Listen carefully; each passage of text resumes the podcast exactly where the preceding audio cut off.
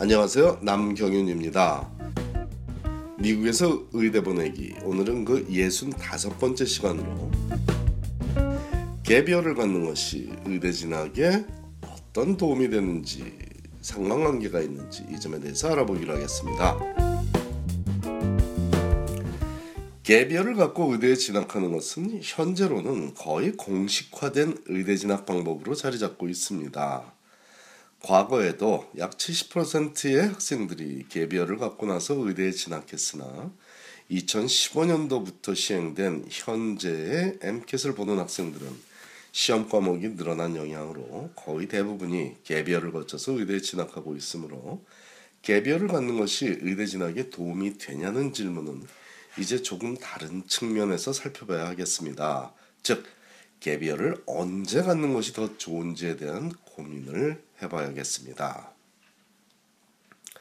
2015년 이전에는 개비어에 관한 답변은 질문한 학생의 학습 능력과 관심 분야에 주안점을 두고 분석한 후에 그 효용도를 설명하는 것이 주된 방식이었습니다. 만일 학생이 대학 신입생 시절부터 매 학기 과학 과목을 두 과목 이상씩 들어오며 학점 관리도 잘 되어 있다면 2학년 여름방학을 MCAT 준비에 할애하게 해서 3학년이 끝나면 원서를 제출하게 유도하여 개비어 없이 의대에 진학하는 것이 더 좋을 수 있었기 때문입니다.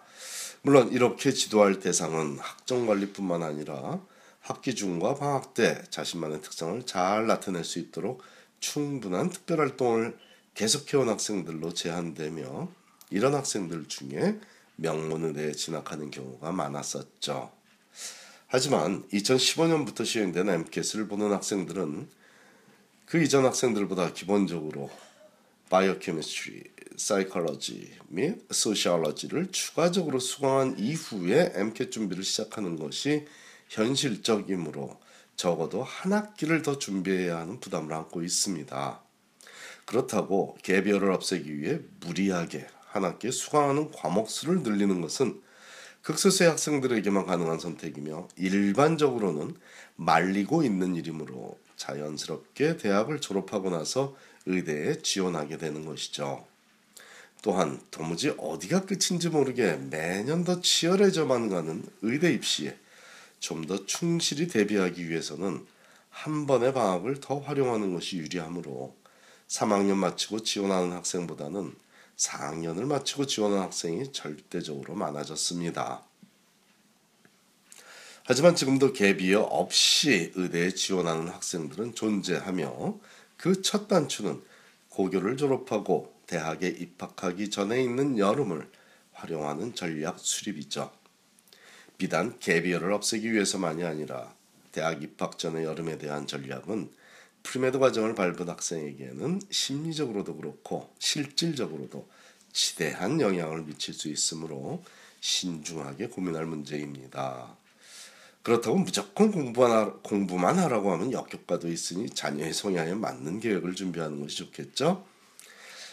가족여행도 중요한 부분입니다. 이제 부모의 집을 떠나야 하는 시기가 왔고 pre-med 생활을 하며 매번 방학 때마다 가족여행을 함께 하기는 부모가 휴가 일정을 편하게 잡을 수 있는 상황이 아니라면 매우 힘든 일이므로 이 여름에는 가족 간의 소중한 추억을 만들기를 권합니다. 또한 이제 모든 것을 스스로 책임지는 어른으로서 살아가야 하는 자녀에게 부모의 지혜를 나누어 주는 귀한 시간을 어떤 분위기에서 이끌어 나가는지에 따라 자녀 입장에서는 잔소리가 될 수도 있고 감사의 시간이 될 수도 있다는 점도 감안해야겠습니다.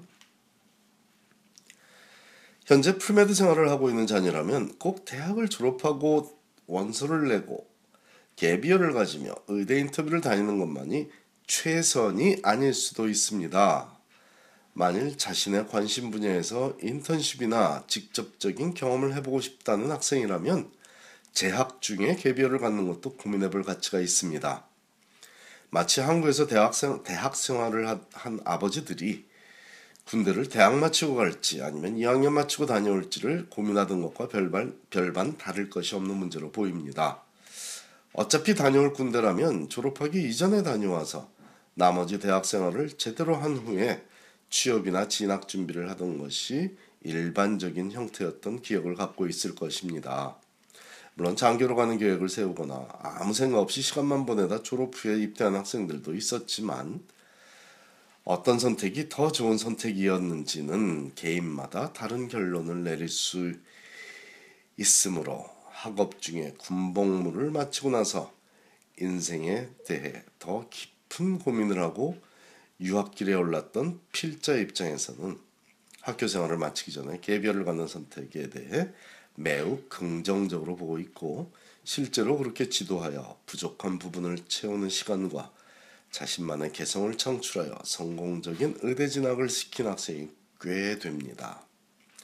현재도 필자가 지도하는 학생들의 절반 정도만 일반적인 방법으로 졸업하는 여름에 의대에 지원하고 개비어를 자연스럽게 갖고 있을 뿐 나머지 절반은 개비 없이 의대에 진학하거나 재학 중에 개비어를 갖기도 하고 또한 졸업 후에 2년 이상의 충분한 개비어를 통해 부족한 부분을 보완하는 동시에 장점을 극대화시켜서 하버드 의대, 잔스 홉킨스 의대, 스탠퍼드 의대 등의 명문 의대 모두에게서 서로 전학자, 전액장학금을 주겠다는 제안을 받으며 의대에 진학하는 학생도 매년 나오고 있으니 gap year를 갖고 안 갖고는 개별적 상황에 따른 결정이 되어야만 하지 결코 엄마 친구의 자녀가 어떻게 했는지에 따라 결정을 내려서는 안 될 문제입니다. 이제는 고교 졸업 후 대학 입학 이전에 1년간의 gap year를 가지며 과연 pre-med 생활이 자신이 원하는 삶의 방식인지를 확인하고자 고민하며 질문하는 학생들이 많아지고 있다는 점이 한인 사회에도 진정한 세대 교체가 이루어지고 있다는 기쁜 소식입니다.